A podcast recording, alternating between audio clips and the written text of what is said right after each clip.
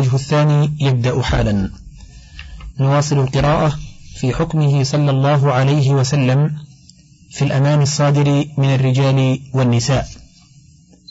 قال ابن الماجشون لا يجوز الأمان إلا لوالي الجيش أو والي السرية. قال ابن شعبان وهذا خلاف قول الناس كلهم. والثالثة أن المسلمين يد على من سواهم.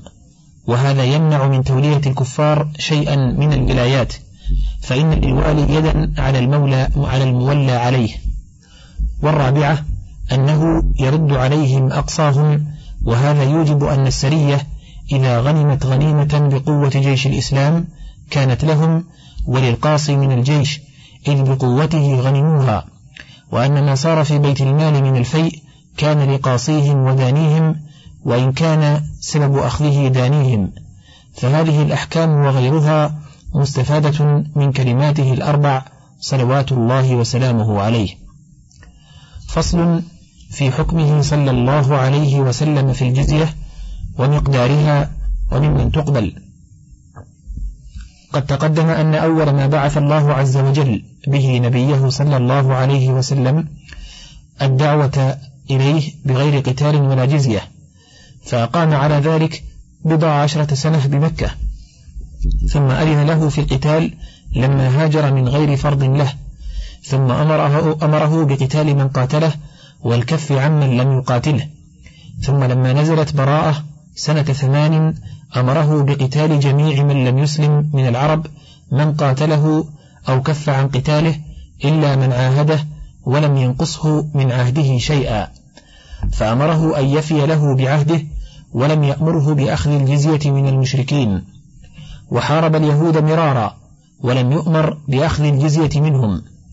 ثم أمره بقتال أهل الكتاب كلهم حتى يسلموا أو يعطوا الجزية. فامتثل أمر ربه فقاتلهم فأسلم بعضهم وأعطى بعضهم الجزية واستمر بعضهم على محاربته. فأخذها صلى الله عليه وسلم من أهل نجران وأيله وهم من نصارى العرب. ومن أهل دومة الجندل وأكثرهم عرب وأخذها من المجوس ومن أهل الكتاب باليمن وكانوا يهودا. ولم يأخذها من مشرك العرب فقال أحمد والشافعي لا تؤخذ إلا من الطوائف الثلاث التي أخذها رسول الله صلى الله عليه وسلم منهم وهم اليهود والنصارى والمجوس. ومن عداهم فلا يقبل منهم إلا الإسلام أو القتل. وقال الطائفة في الأمم كلها إذا بذلوا الجزية قبلت منهم أهل الكتابين بالقرآن والمجوس بالسنة ومن عداهم ملحق بهم لأن المجوس أهل شرك لا كتاب لهم فأخذها منهم دليل على أخذها من جميع المشركين. وإنما لم يأخذها صلى الله عليه وسلم من عبدة الأوثان من العرب لأنهم أسلموا كلهم قبل نزول آية الجزية. فإنها نزلت بعد تبوك. وكان رسول الله صلى الله عليه وسلم قد فرغ من قتال العرب واستوثقت كلها له بالإسلام. ولهذا لم يأخذها من اليهود الذين حاربوه لأنها لم تكن نزلت بعد. فلما نزلت أخذها من نصارى العرب ومن المجوس ولو بقي حينئذ أحد من عبدة الأوثان بذلها لقبلها منه كما قبلها من عبدة الصلبان والنيران ولا فرق ولا تأثير لتغليظ كفر بعض الطوائف على بعض. ثم إن كفر عبدة الأوثان ليس أغلظ من كفر المجوس. وأي فرق بين عبدة الأوثان والنيران؟ بل كفر المجوس أغلظ وعباد الأوثان كانوا يقرون بتوحيد الربوبية وأنه لا خالق إلا الله وأنهم إنما يعبدون آلهتهم ليقربهم إلى الله سبحانه وتعالى. ولم يكونوا يقرون بصانعين للعالم أحدهما خالق للخير والآخر للشر كما تقوله المجوس. ولم يكونوا يستحلون نكاح الأمهات والبنات والأخوات. وكانوا على بقايا من دين إبراهيم صلوات الله وسلامه عليه. وأما المجوس فلم يكونوا على كتاب أصلا ولا دانوا بدين أحد من الأنبياء لا في عقائدهم ولا في شرائعهم. والأثر الذي فيه أنه كان لهم كتاب فرفع ورفعت شريعتهم لما وقع ملكهم على ابنته لا يصح البتة. ولو صح لم يكونوا بذلك من أهل الكتاب فإن كتابهم رفع وشريعتهم بطلت فلم يبقى على شيء إن يبقوا على شيء منها. ومعلوم أن العرب كانوا على دين إبراهيم عليه السلام وكان له صحف وشريعة. وليس تغيير عبدة الأوثان لدين إبراهيم عليه السلام وشريعته بأعظم من تغيير المجوس لدين نبيهم وكتابهم لو صح فإنه لا يعرف عنهم التمسك بشيء من شرائع الأنبياء عليهم الصلاة والسلام بخلاف العرب. فكيف يجعل المجوس الذين دينهم أقبح الأديان أحسن حالا من مشرك العرب؟ وهذا القول أصح في الدليل كما ترى. وفرقت طائفة ثالثة بين العرب وغيرهم فقالوا تؤخذ من كل كافر إلا مشرك العرب. ورابعة فرقت بين قريش وغيرهم وهذا لا معنى له فإن قريشا لم يبق فيهم كافر يحتاج إلى قتاله وأخذ الجزية منه البتة. وقد كتب النبي صلى الله عليه وسلم إلى أهل هجر وإلى المنذر ابن ساوى وإلى ملوك الطوائف يدعوهم إلى الإسلام أو الجزية ولم يفرق بين عربي وغيره. وأما حكمه في قدرها فإنه بعث معاذا إلى اليمن وأمره أن يأخذ من كل حالم دينارا أو قيمته معافر وهي ثياب معروفة باليمن. ثم زاد فيها عمر رضي الله عنه فجعلها أربعة دنانير على أهل الذهب وأربعين درهما على أهل الورق في كل سنة. فرسول الله صلى الله عليه وسلم علم ضعف أهل اليمن وعمر رضي الله عنه علم غنى أهل الشام وقوتهم. فصل في حكمه صلى الله عليه وسلم في الهدنة وما ينقضها.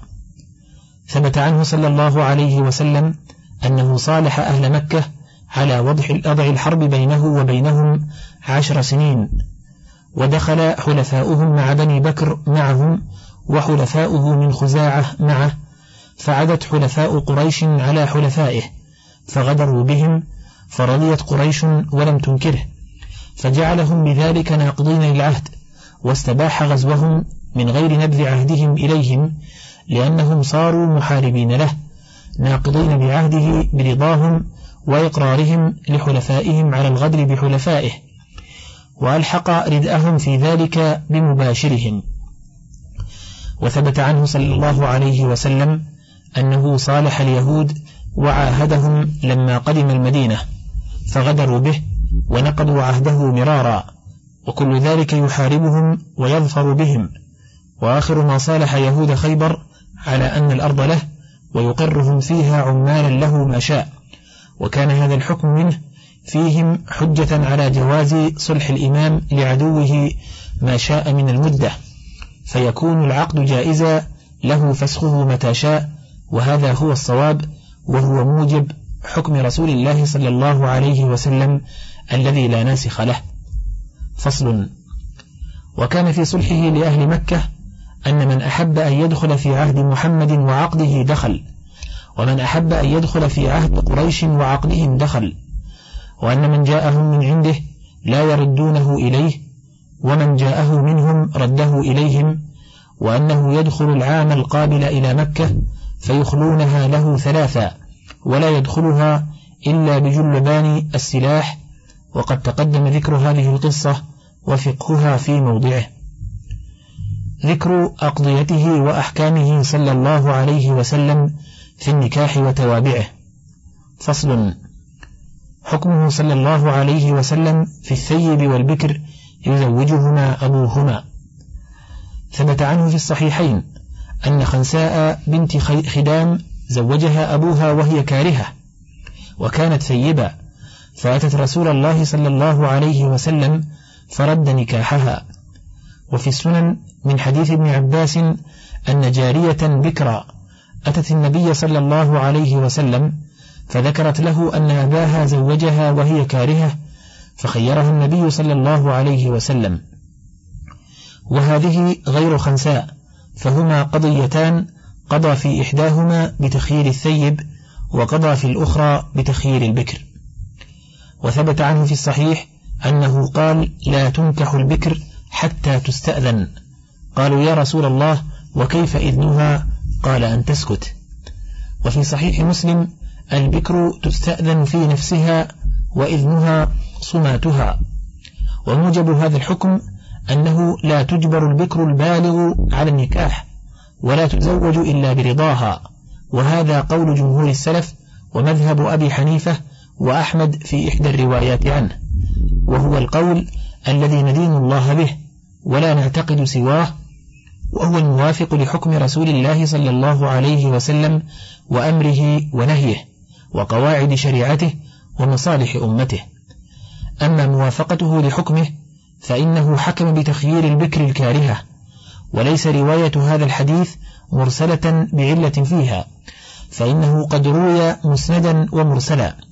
فإن قلنا بقول الفقهاء إن الاتصال زيادة ومن وصله مقدم على من أرسله فظاهر وهذا تصرفهم في غالب الأحاديث. فما بال هذا خرج عن حكم أمثاله. وإن حكمنا بالإرسال كقول كثير من المحدثين فهذا مرسل قوي قد عضدته الآثار الصحيحة الصريحة والقياس وقواعد الشرع كما سنذكره فيتعين القول به. وأما موافقة هذا القول لأمره فإنه قال والبكر تستأذن. وهذا أمر مؤكد لأنه ورد بصيغة الخبر الدال على تحقق المخبر به وثبوته ولزومه. والأصل في أوامره صلى الله عليه وسلم أن تكون للوجوب ما لم يقم إجماع على خلافه. وأما موافقته لنهيه فلقوله لا تنكح البكر حتى تستأذن فأمر ونهى وحكم بالتخيير وهذا إثبات للحكم بأبلغ الطرق.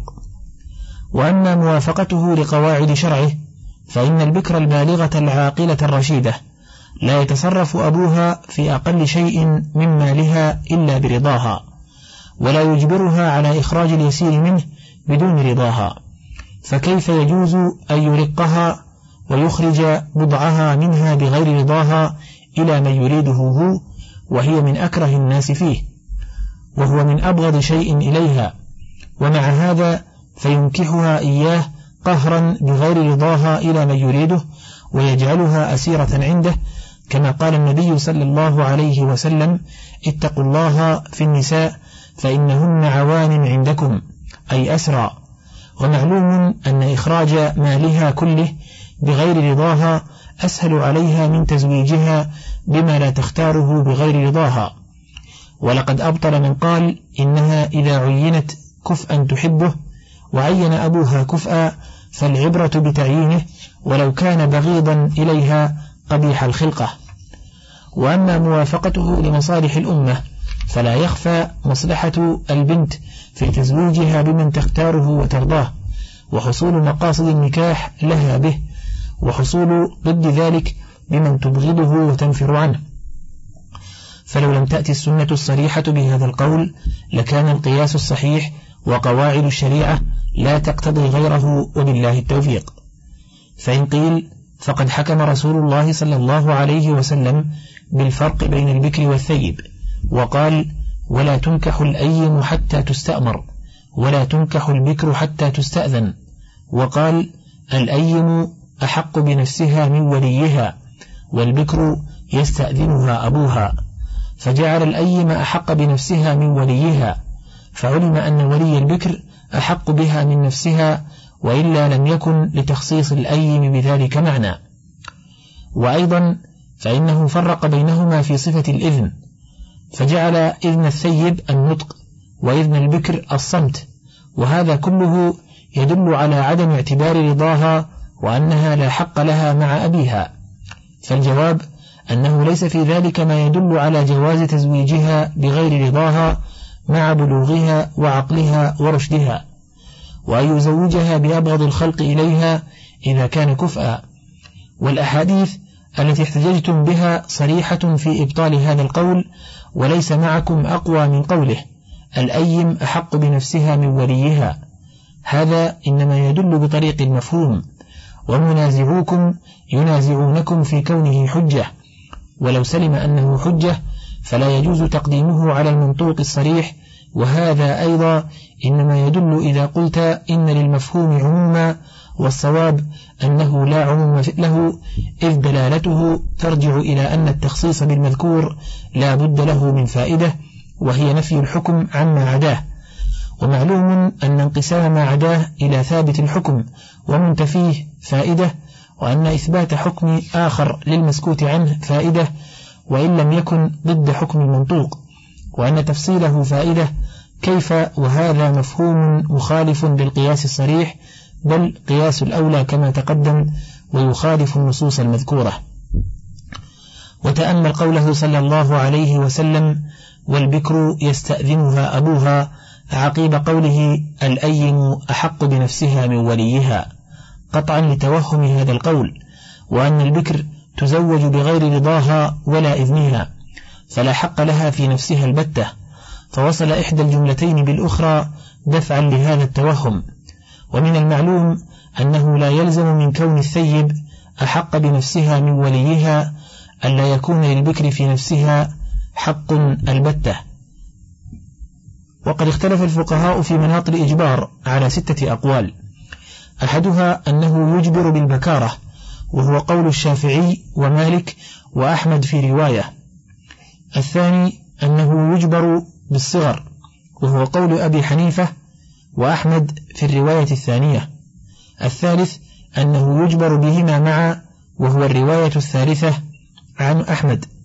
الرابع أنه يجبر بأيهما وجد وهو الرواية الرابعة عنه.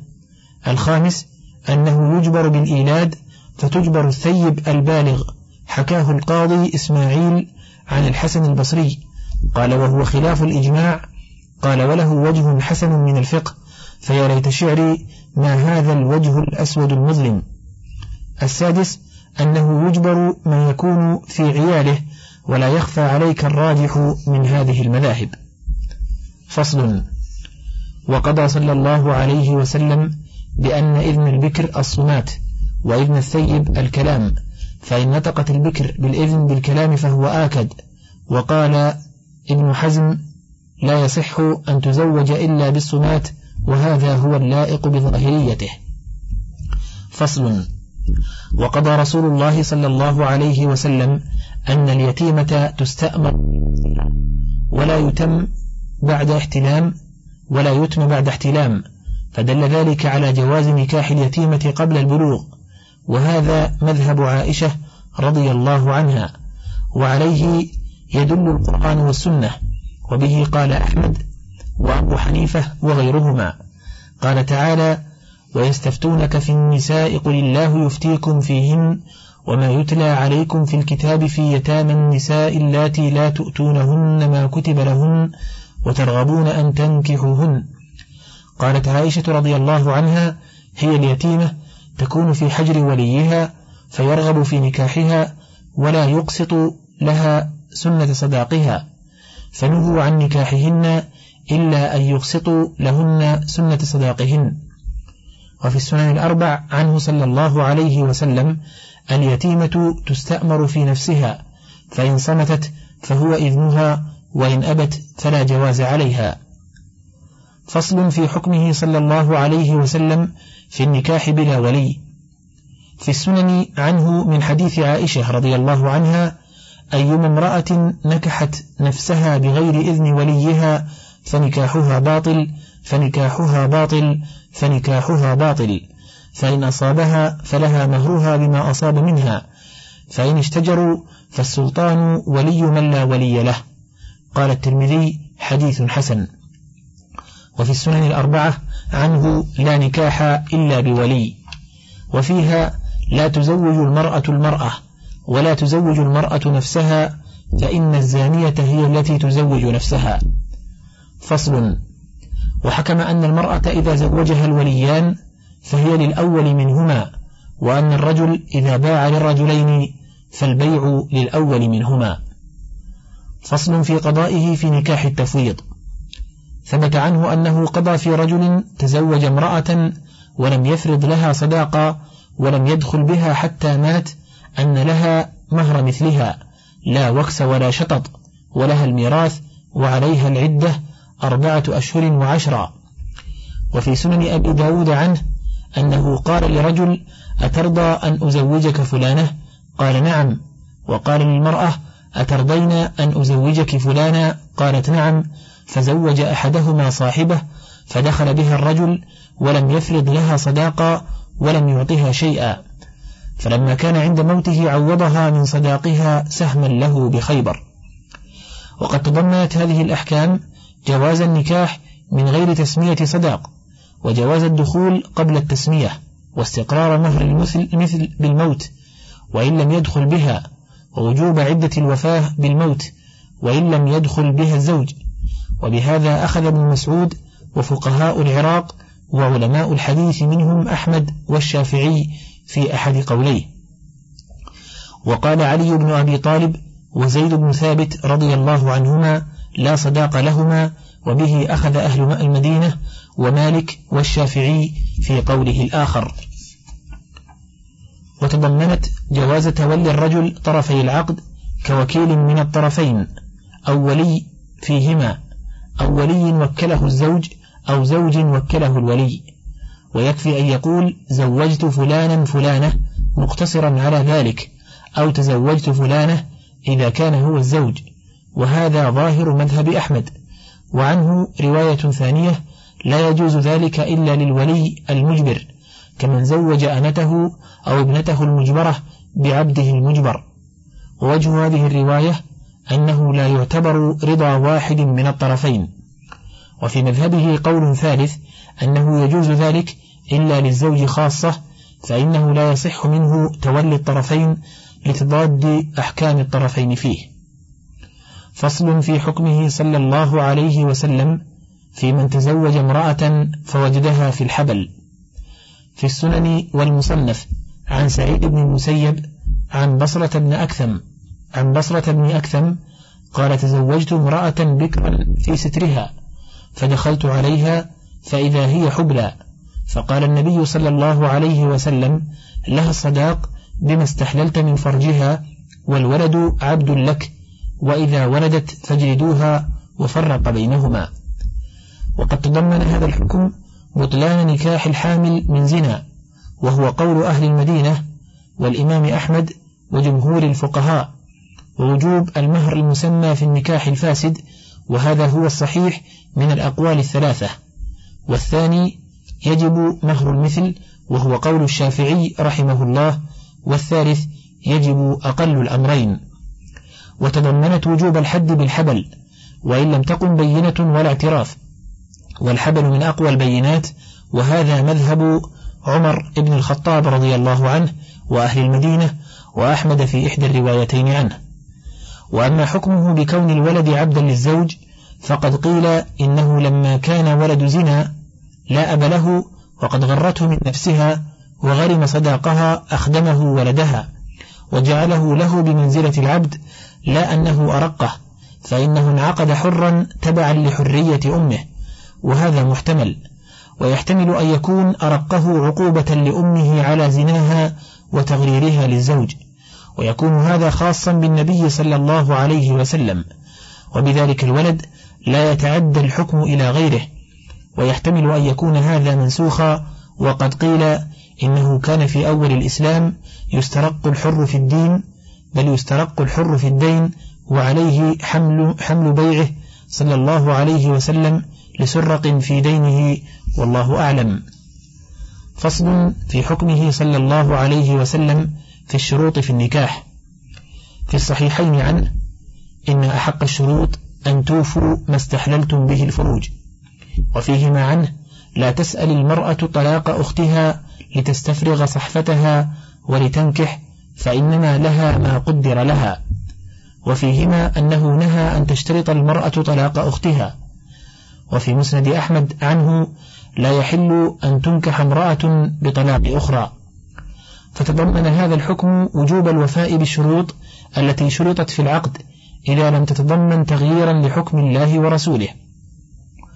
وقد اتفق على وجوب الوفاء بتعجيل المهر أو تأجيله والضمين والرهن به ونحو ذلك وعلى عدم الوفاء باشتراط ترك الوطء والإنفاق والخلو عن المهر ونحو ذلك. واختلف في شرط الإقامة في بلد الزوجة وشرط دار الزوجة وأن لا يتسرى عليها ولا يتزوج عليها فأوجب أحمد وغيره الوفاء به ومتى لم يف به فلها الفسخ عند أحمد. واختلف في اشتراط البكارة والنسب والجمال والسلامة من العيوب التي لا يفسخ بها النكاح وهل يؤثر عدمها في فسخه؟ على ثلاثة أقوال ثالثها الفسخ عند عدم النسب خاصة. وتضمن حكمه صلى الله عليه وسلم بطلان اشتراط المرأة طلاق أختها وأنه لا يجب الوفاء به فإن قيل فما الفرق بين هذا وبين اشتراطها ألا يتزوج عليها حتى صححتم هذا وأبطلتم شرط طلاق الضرة.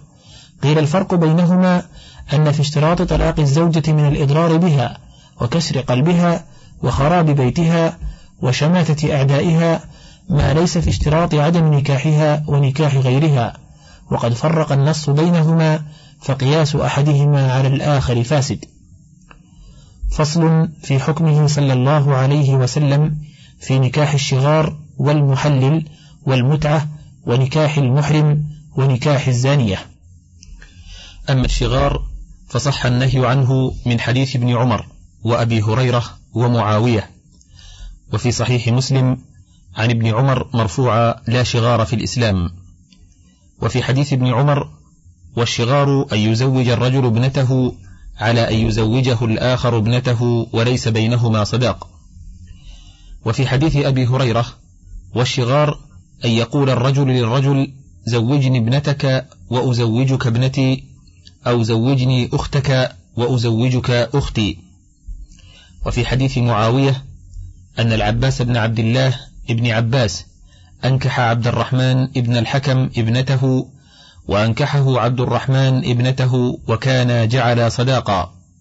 فكتب معاوية رضي الله عنه إلى مروان يأمره بالتفريق بينهما وقال هذا الشغار الذي نهى عنه رسول الله صلى الله عليه وسلم. فاختلف الفقهاء في ذلك. فقال الإمام أحمد الشغار الباطل أن يزوجه وليته على أن يزوجه الآخر وليته ولا مهر بينهما. على حديث ابن عمر فإن سموا مع ذلك مهرا صح العقد بالمسمى عنده وقال الخرقي لا يصح ولو سموا مهرا. وعلى حديث معاوية وقال أبو البركات ابن تيمية وغيره من أصحاب أحمد إن سموا مهرا وقالوا مع ذلك بضع كل واحدة مهر الأخرى لم يصح وإن لم يقولوا ذلك صح. واختلف في علة النهي. فقيل هي جعل كل واحد من العقدين شرطا في الآخر. وقيل العلة التشريك في البضع وجعل بضع كل واحدة مهرا للأخرى وهي لا تنتفع به فلم يرجع إليها المهر بل عاد المهر إلى الولي وهو ملكه لبضع زوجته بتمليكه لبضع موليته. وهذا ظلم لكل واحدة من المرأتين وإخلاء لنكاحهما عن مهر تنتفع به. وهذا هو الموافق للغة العرب فإنهم يقولون بلد شاغر من أمير ودار شاغرة من أهلها إذا خلت وشغر الكلب إذا رفع رجله وأخلى مكانها. فإذا سموا مهرا مع ذلك زال المحذور ولم يبق إلا اشتراط كل واحد على الآخر شرطا لا يؤثر في فساد العقد فهذا منصوص أحمد. وأما من فرق فقال إن قالوا مع التسمية إن بضع كل واحدة مهر للأخرى فسد لأنها لم يرجع إليها مهرها وصار بضعها لغير المستحق وإن لم يقولوا ذلك صح والذي يجيء على أصله أنهم متى عقدوا, عقدوا على ذلك وإن لم يقولوه بألسنتهم أنه لا يصح لأن المقصود في العقود معتبرة والمشروط عرفا كالمشروط لفظا. فيبطل العقد بشرط ذلك والتواطؤ عليه ونيته. فإن سمى لكل واحدة مهر مثلها صح وبهذا تظهر حكمة النهي واتفاق الأحاديث في هذا الباب.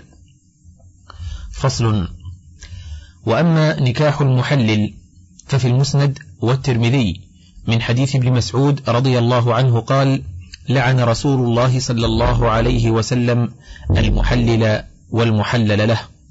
قال الترمذي هذا حديث حسن صحيح. وفي المسند من حديث أبي هريرة رضي الله عنه مرفوعا لعن لعن الله المحلل والمحلل له وإسناده حسن. وفيه عن علي رضي الله عنه عن النبي صلى الله عليه وسلم مثله. وفي سنن ابن ماجه من حديث عقبة بن عامر رضي الله عنه قال قال رسول الله صلى الله عليه وسلم ألا أخبركم بالتيس المستعار؟ قالوا بلى يا رسول الله. قال هو المحلل. لعن الله المحلل والمحلل له. فهؤلاء الأربعة من سادات الصحابة رضي الله عنهم. وقد شهدوا على رسول الله صلى الله عليه وسلم بلعنه أصحاب التحليل.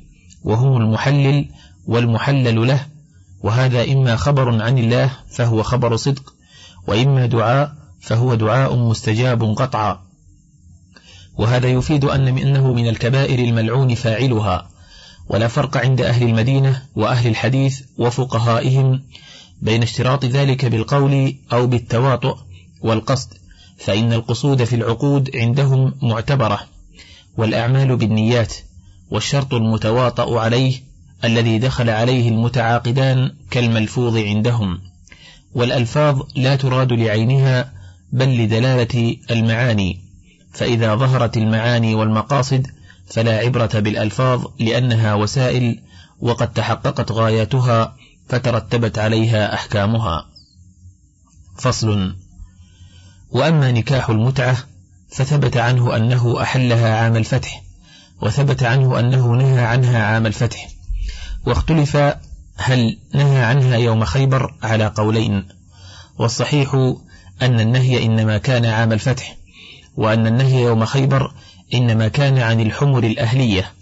وإنما قال علي لابن عباس إن رسول الله صلى الله عليه وسلم نهى يوم خيبر عن متعة النساء ونهى عن الحمر الأهلية محتجا عليه في المسألتين. فظن بعض الرواة أن التقييد بيوم خيبر راجع إلى الفصلين فرواه بالمعنى ثم أفرد بعضهم أحد الفصلين وقيده بيوم خيبر. وقد تقدم بيان المسألة في غزاة الفتح. وظاهر كلام ابن مسعود إباحتها فإن في الصحيحين عنه كنا نغزو مع رسول الله صلى الله عليه وسلم وليس معنا نساء. فقلنا يا رسول الله ألا نستخصي؟ فنهانا عن ذلك ثم رخص لنا بعد أن ننكح المرأة بالثوب إلى أجل. ثم قرأ عبد الله يا أيها الذين آمنوا لا تحرموا طيبات ما أحل الله لكم ولا تعتدوا إن الله لا يحب المعتدين. ولكن في الصحيحين عن علي رضي الله عنه أن رسول الله صلى الله عليه وسلم حرم متعة النساء. وهذا التحريم إنما كان بعد الإباحة وإلا لزم منه النسخ مرتين ولم يحتج به على علي ابن عباس رضي الله عنهم ولكن النظر هل هو تحريم بتات أو تحريم مثل تحريم الميتة والدم وتحريم نكاح الأمة فيباح عند الضرورة وخوف العنت. هذا هو الذي لحظه ابن عباس وأفتى بحلها للضرورة فلما توسع الناس فيها ولم يقتصروا على موضع الضرورة أمسك عن فتياه ورجع عنها. فصل. وأما نكاح المحرم فثبت عنه في صحيح مسلم من رواية عثمان بن عفان رضي الله عنه قال قال رسول الله صلى الله عليه وسلم لا ينكح المحرم ولا ينكح. واختلف عنه صلى الله عليه وسلم هل تزوج ميمونة حلالا أو حراما؟ فقال ابن عباس تزوجها محرما. وقال أبو رافع تزوجها حلالا. وكنت الرسول بينهما. وقول أبي رافع أرجح لعدة أوجه. أحدها أنه إذ ذاك كان رجلا بالغا وابن عباس لم يكن حينئذ ممن بلغ الحلم بل كان له نحو العشر سنين فأبو رافع إذ ذاك كان أحفظ منه. الثاني أنه كان الرسول بين رسول الله صلى الله عليه وسلم وبينها وعلى يده دار الحديث فهو أعلم به منه بلا شك وقد أشار بنفسه إلى هذا إشارة لمتحقق له ومتيقن لم ينقله عن غيره بل باشره بنفسه. الثالث أن ابن عباس لم يكن معه في تلك العمرة فإنها كانت عمرة القضية. وكان ابن عباس إذ ذاك من المستضعفين الذين عذرهم الله من الولدان وإنما سمع القصة من غير حضور منه لها. الرابع أنه صلى الله عليه وسلم حين دخل مكة بدأ بالطواف بالبيت. ثم سعى بين الصفا والمروة وحلق ثم حل. ومن المعلوم أنه لم يتزوج بها في طريقه ولا بدأ بالتزويج بها قبل الطواف بالبيت ولا تزوج في حال طوافه. هذا من المعلوم أنه لم يقع فصح قول أبي رافع يقينا. الخامس أن الصحابة رضي الله عنهم غلطوا ابن عباس ولم يغلطوا أبا رافع. السادس أن قول أبي رافع موافق لنهي النبي صلى الله عليه وسلم عن نكاح المحرم وقول ابن عباس يخالفه وهو مستلزم لأحد أمرين إما لنسخه وإما لتخصيص النبي صلى الله عليه وسلم بجواز النكاح محرما. وكلا الأمرين مخالف للأصل ليس عليه دليل فلا يقبل. السابع أن ابن أختها يزيد ابن الأصم شهد أن رسول الله صلى الله عليه وسلم تزوجها حلالا. قال وكانت خالتي وخالة ابن عباس ذكره مسلم. فصل وأما نكاح الزانية فقد صرح الله سبحانه وتعالى بتحريمه في سورة النور وأخبر أن من نكحها فهو إما زان أو مشرك فإما فإنه إما أن يلتزم حكمه سبحانه ويعتقد وجوبه عليه أو لا. فإن لم يلتزمه ولم يعتقده فهو مشرك. وإن التزمه واعتقد وجوبه وخالفه فهو زان. ثم صرح بتحريمه فقال وحرم ذلك على المؤمنين ولا يخفى أن دعوى نسخ الآية بقوله وأنكحوا الأيام منكم من أضعف ما يقال وأضعف منه حمل النكاح على الزنا. إذ يصير معنى الآية الزاني لا يزني إلا بزانية أو مشركة والزانية لا يزني بها إلا زان أو مشرك وكلام الله ينبغي أن يصان عن مثل هذا. وكذلك حمل الآية على امرأة بغي مشركة في غاية البعد عن لفظها وسياقها. كيف وهو سبحانه؟ إنما أباح نكاح الحرائر والإماء بشرط الإحصان وهو العفة. فقال فانكحوهن بإذن أهلهن وآتوهن أجورهن بالمعروف محصنات غير مسافحات ولا متخذات أخدان. فإنما أباح نكاحها في هذه الحالة دون غيرها. وليس هذا من باب دلالة المفهوم فإن الأبضاع في الأصل على التحريم فيقتصر في إباحتها على ما ورد به الشرع وما عداه فعلى أصل التحريم. وأيضا فإنه سبحانه قال الخبيثات للخبيثين والخبيثون للخبيثات والخبيثات الزواني وهذا يقتضي أن من تزوج بهن فهو خبيث مثلهن. وأيضا فمن أقبح القبائح أن يكون الرجل زوج بغي وقبح هذا مستقر في فطر الخلق وهو عندهم غاية المسبة.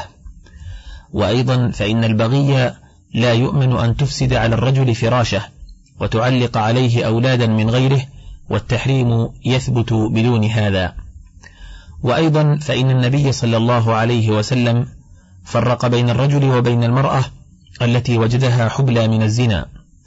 وأيضا فإن مرثد ابن أبي مرثد الغنوي استأذن النبي صلى الله عليه وسلم أن يتزوج عناق وكانت بغيا فقرأ عليه رسول الله صلى الله عليه وسلم آية النور وقال لا تنكحها فصل في حكمه صلى الله عليه وسلم في من أسلم على أكثر من أربع نسوة أو على أختين. في الترمذي عن ابن عمر رضي الله عنهما أن غيلان أسلم وتحته عشر نسوة فقال له النبي صلى الله عليه وسلم اختر منهن أربعة وفي طريق أخرى وفارق سائرهن. وأسلم فيروز الديلمي وتحته أختان. فقال له النبي صلى الله عليه وسلم اختر أيتهما شئت. فتضمن هذا الحكم صحة نكاح الكفار وأنه له أن يختار من شاء من السوابق واللواحق لأنه جعل الخيرة إليه. وهذا قول الجمهور. وقال أبو حنيفة إن تزوجهن في عقد واحد فسد نكاح الجميع. وإن تزوجهن مترتبات ثبت نكاح الأربع وفسد نكاح من بعدهن ولا تخير. فصل. وحكم صلى الله عليه وسلم أن العبد إذا تزوج بغير إذن مواليه فهو عاهر. قال الترمذي حديث حسن. فصل. واستأذنه بنو هشام ابن المغيرة أن يزوجوا علي بن أبي طالب رضي الله عنه ابنة أبي جهل. فلم يأذن في ذلك وقال إلا أن يريد ابن أبي طالب أن يطلق ابنتي وينكح ابنتهم فإنما فاطمة بضعة مني يريبني ما رابها ويؤذيني ما آذاها. إني أخاف أن تفتن فاطمة في دينها وإني لست أحرم حلالا ولا أحل حراما ولكن والله لا تجتمع بنت رسول الله وبنت عدو الله في مكان واحد أبدا. وفي لفظ فذكر سهرا له فأثنى عليه وقال حدثني فصدقني ووعدني فوفى لي. فتضمن هذا الحكم أمورا. أحدها أن الرجل إذا شرط لزوجته أن لا يتزوج عليها لزمه الوفاء بالشرط ومتى تزوج عليها فلها الفسخ. ووجه تضمن الحديث لذلك أنه صلى الله عليه وسلم أخبر أن ذلك يؤذي فاطمة ويريبها. وأنه يؤذيه صلى الله عليه وسلم ويريبه. ومعلوم قطعا أنه صلى الله عليه وسلم إنما زوجه فاطمة رضي الله عنها على أن لا يؤذيها ولا يريبها ولا يؤذي أباها صلى الله عليه وسلم ولا يريبه وإن لم يكن هذا مشترطا في صلب العقد. فإنه من المعلوم بالضرورة أنه إنما دخل عليه وفي ذكره صلى الله عليه وسلم صهره الآخر وثناءه عليه بأنه حدثه فصدقه ووعده فوفى له تعريض بعلي رضي الله عنه وتهييج له على الاقتداء به وهذا يشعر بأنه جرى منه وعد له بأنه لا يريبها ولا يؤذيها فهيجه على الوفاء له كما وفى له صهره الآخر انتهى الشريط الخامس والأربعون من كتاب زاد المعاد وله بقية على الشريط السادس والأربعين.